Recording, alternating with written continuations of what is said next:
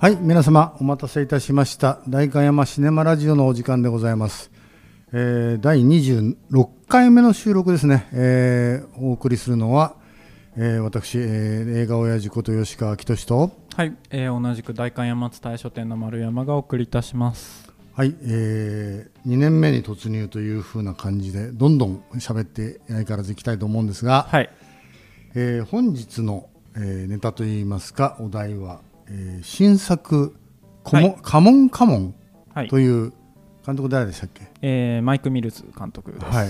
えーの新作が、えー待望の、えー待ち焦がれた新作の実は、えーホアキン・フェニックスを語ってみよう。はい、ということですね。はい、なんだか随分昔に感じるんですけどジョーカーがそうですね、あれ、何年ですか？2019年になってんだけど、はあ、あーなんか結構昔な感じしますね。うん、コロナ？前？前ギリギリみたいあな、ーそっか、なんかそのせいですかね。うん、うん。だからこの時バタバタしてこんな時代になっててはるか遠い感じがすごくして不思議な感じで新作を迎えるということですよね。そうですね、なんかこのカノカモンカモンの撮ってるみたいな話は結構前から出てた気がするんですけど、うんうん、なんかマイク・ミルズの新作がっていうのは結構前から聞いてた気がします。うーん。あのジョーカーが規定列な役はい、だったので、はいはい。その反動からかなんかうん。心温まるお父っつぁんっていうか、うん。その少年との、えー心温まるヒューマンなっていう風な感じがしますよね。そうですね。これ今までこういう父親みたいな役ってやってます？えっ、とキャラクター的にそれはほぼないでしょう。そうですよね、まず最初に売れたのってどの作品どっなんですか、ね、から見てる？俺は2000年か、えー、ととにもかくにもグラディエーターのまあその助演というかはいはい。もうその悪役はいになるんだけれどうも、んすげえなっていう風な感じねで振り返ってこの人誰？ってなった時にいはい。いやリバーの弟だよって言われてうん全然似てねえじゃん。っていうのがすごい第一印象なんだけうどんまあ、ホアキンの方が顔が特徴があるというか、うん。彫りが深いというか。いや本当に兄弟なのって思うでしょ？んまあ、リバー・フェニックスはいわゆる美美青年ですからね、うん。うん。だから、えー、とい異母異母兄弟かいなんかそそんなのかなと思うぐらいにあの顔立ちが違うのでちょっとびっくりしましたよね。あー僕最初に見たうん。のちょっとあれなんですけど、ビレッジですかね。ああそうだね。っていうかね、えー、とフィルモグラフィーを見ると, はいえーとまあ、同じ監督と組んでるっていうよりかそこの、うん。えー、とビレッジ、えーあれで、とシャマランとうん2作やってるんですね、サインサインのが先でしょ。サインのが先です。サインもね2002へんてこな映画でうね。ん。それを見た時にあれこんなのもやるやるんだっていう。まだ バリバリの主演じゃないじゃん。サインだってあのメル・ギブソンのあの、うん。映画だから、そうですね。そういう意味において主演俳優っていう風な感じはまだないんだよねそこにね、うんビレッジも主役は女の子ですからね、うんうん。だからえっ、とノミネートか受賞はなかったけども「ウォーク・ザ・ライン」っていうその、えーはいはい。カントリーシンガーのジョニー・キャッシュを演演じた映画でかなり評価されて主演俳優、うん。まあ、これであの、えー、とリーズ・ウェザースプーンとダブル主演みたいな映画で、えーはいはい。かなり評価で高くって、これで実際に歌えるんでうん。あら歌手歌手っていうか歌唱力あるんだっうん。ていうふうに思ったね。うん。声いいですよね、だから僕最初に見たのはそのビレッジなんですけど、うんうん。その後多分ちゃんと見てるの「ハーで。おなるほど、はい。えっ、とあれも会話劇というか声の映画じゃないですか。スカーレット・ヨハンソン。そうですね、うん。相手はもう完全に声だけで。声だけね。で、まあ、ホアキンは実際の人間ではありますけど、うん。やっぱそこで声印象に残ってるなっていうのはありますね。なるほどね。うん。あれまだ柔らかい印象はありました？ねあ柔らかい柔らあの子は。うん確かにね。ただ、えー、とこの後ぐらいあのもう俳優辞めたとかなんかいう報道が記憶にあるんだけどあさ、の問題作ですね。うん。容疑者ホアキン・フェニックスってういう、ん、あそれ知らない見てないんだあけど。のドキュメンタリーであの俺は急なんだっけ、えー、と俺は役者を辞めて急にラッパーになるって言い出して、うん。で結果モキュメンタリー、うん。ドキュメンタリーを装って撮ってるうん。作品ではあるんですけど、でそうですね。それとその役者引退報道うん。のなんなんでしょうね。内情を撮ってうん。る作品がそれですね、なるほどね。撮ってるのがケイシー・アフレックっていうまたそれもなんだっていうそっちも兄弟が。アフレック兄弟ベン・アフレックのですね。え、うん、あそう。だからあのなんだよ前言撤回じゃないっていうそのダニエル・デイ・ルイスじゃないけど さやめるって言っておきながら、はい。また俳優業っていう風な形でぐいぐいやってるなっていう風にうん。受け取っちゃうのねやっぱり。うんしかもそのダニエル・デイ・ルイスといえば復帰作が「ザ・マスター」であそうかそうかそうか。ポール・トーマス・アンダーソン、いやポール・トーマス・アンダーソンともやってるね。次2作やってますね。ね。インフィアレント・バイスもやってるしね、うんやっぱりそういうふうにあのこの俳優は俺が使うんだ系のなんだろうなえー監督がちゃんといるんだろうね、うん。ザ・マスターすごかったですからね、あれ自体が、うんえー、と小さなスクリーンで上映されて残念なんだけどあそうだったんですか？70ミリで撮ってる映画だから、あー。本来だったら IMAX にかけるべき、はい。えー素材映画なのうに、ん。そこに至ってないから、ああそっかそっか、うん、だから久しぶりに砂漠をロングショットで撮ってバイクでバー走るじゃないですか。はいはい。だからそういうふうななんだろうカカットというか映像を大きく見せることを花から目指してるのに、うん。なんで上映の、えーフォーマットが小さいんだよっていううん。日比谷シャンテでしか上映されてなくて、えその小ささですよー、70ミリ映画が。がっていうふうにちょっと今あの、まあ、話外れますけども、えーそのフォーマットがこういうふうに撮ってたのに、えー上映の形態が小さいじゃんっていうふうな時代になってるのが、なんか悲しいね、うん。で派手な映画であれば、えー、IMAX かけようっていうふうな感じなんで、このマスターはなんだろうな。本来だったらちゃんとでかいスクリーンで見るべき映画だったんだよね実は。う。んこの「ザ・マスター」まあ、話それちゃいますけど「ザ・マスター」公開した時ってポール・トーマス・アンダーソンは結構人気？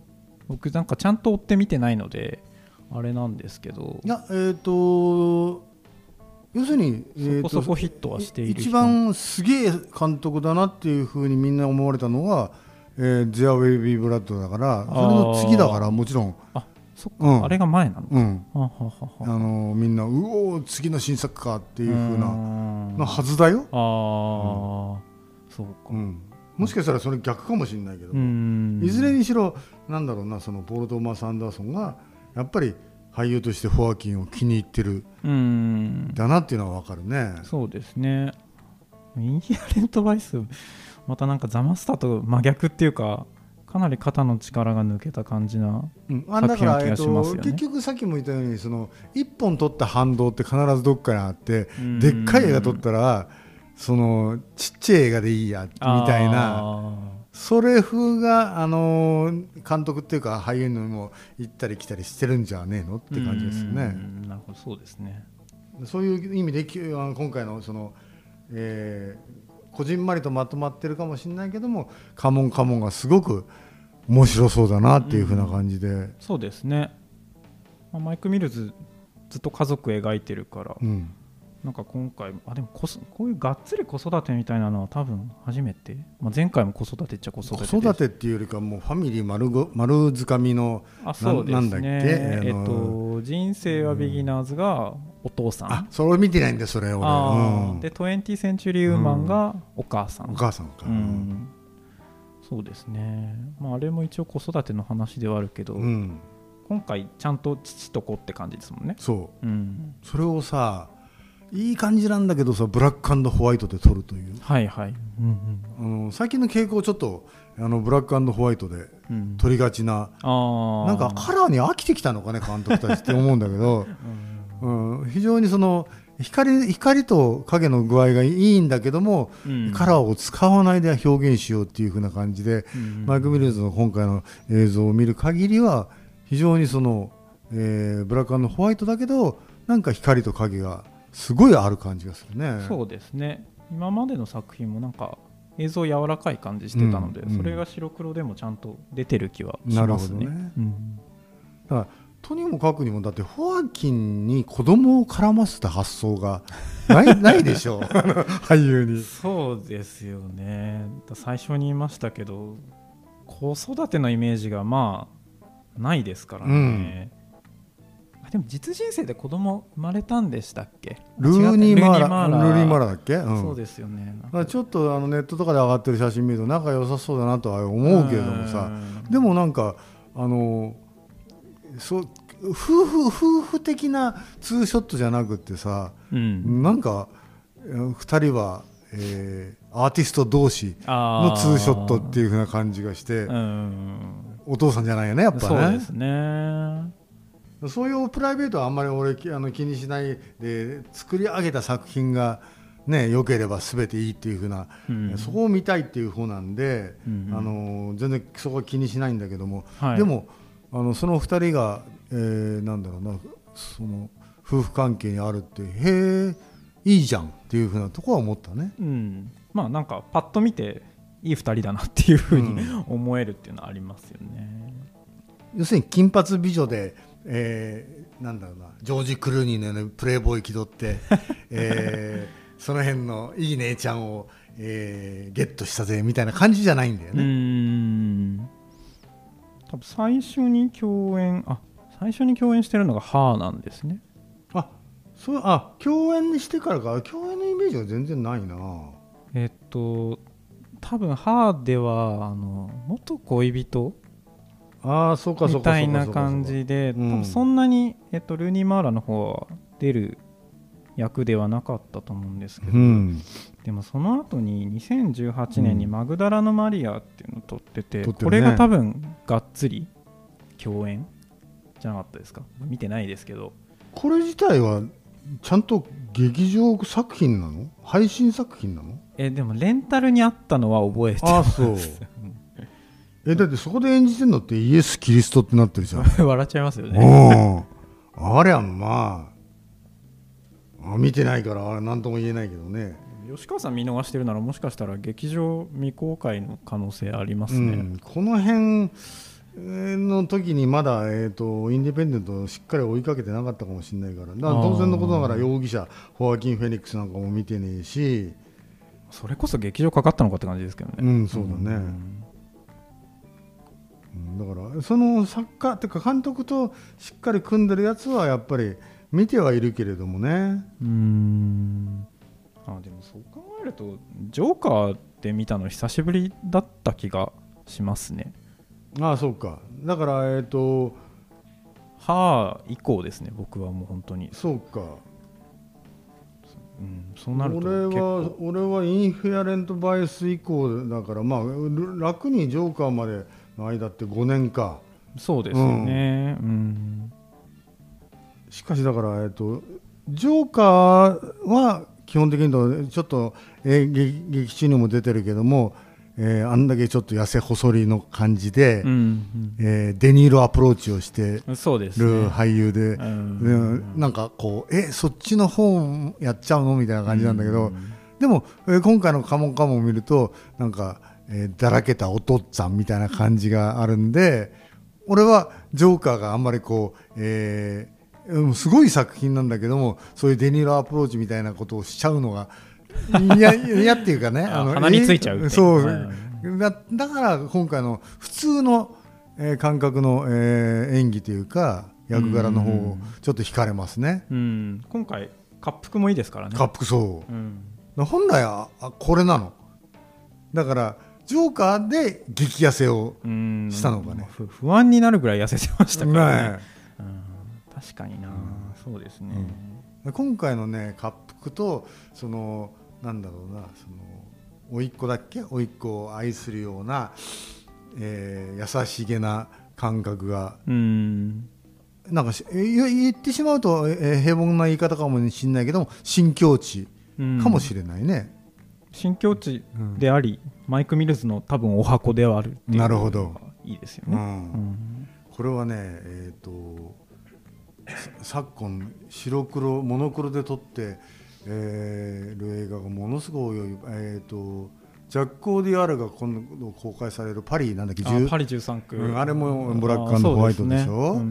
うん。でえっ、とえこの間のアカデミー賞を競ったベルファストも、えー、とオープニングだけちょっとカラーが入るんだけど、はいはい。あとは白黒。あれねくあのモノクロっつっても、えー色抜きって感じがするのね、ううんんうんだからこここの「カモンカモン」は本当のなんだろうな、えー光と影のブラックとホワイトっていう感じがして、あのえー単純にえー黒と白と言ってもちょっと違いがあのいろいろ見るとう違うなーっていうのは分かるんだけども、うん。個人的好みはこの白黒ですね。ローマの雰囲気にも似てます似て似てるね。似てますよね。うん似てるね、うん。そうですね。うん。非常に楽しみですこれ私は、これがなんだろうな。えっ、とポール・トーマス・アンダーソンのリコリコリスピザだっけ？リコリスピザうん。はい。がすげえ評価されたのに対してあのこっちのカモンカモンの方がーうんえー今一丁、えー今回のアカデミーうんぬんかんぬんではいかなかったから、ね、残念だなと思うね。あーまあ、リコリスピザあれですよねちょっと役者が弱いっていうのはあるかもしれないですよね。まあ、青春映画を撮ったってことでしょ、結局ね。うんそれも楽しみですけどね。うんでもまあ、えーホアキンがまだまだ、えーアカデミー賞の、えー受賞後の、えー映画としてうん楽しみたいと思いますので、そうですね。はい、えー、ホアキン・フェニックスの「カモンカモン」公開はいつですか？えー、と4月22なのでこれが公開されて数日後には。そうですね、うん、楽しみに。はい、はい、えー、待っていきたいと思います。それでは、えーまえー、今回ホアキン・フェニックスをおしゃべりしました、えー、皆さんまた、えー、お会いしましょう。さようなら。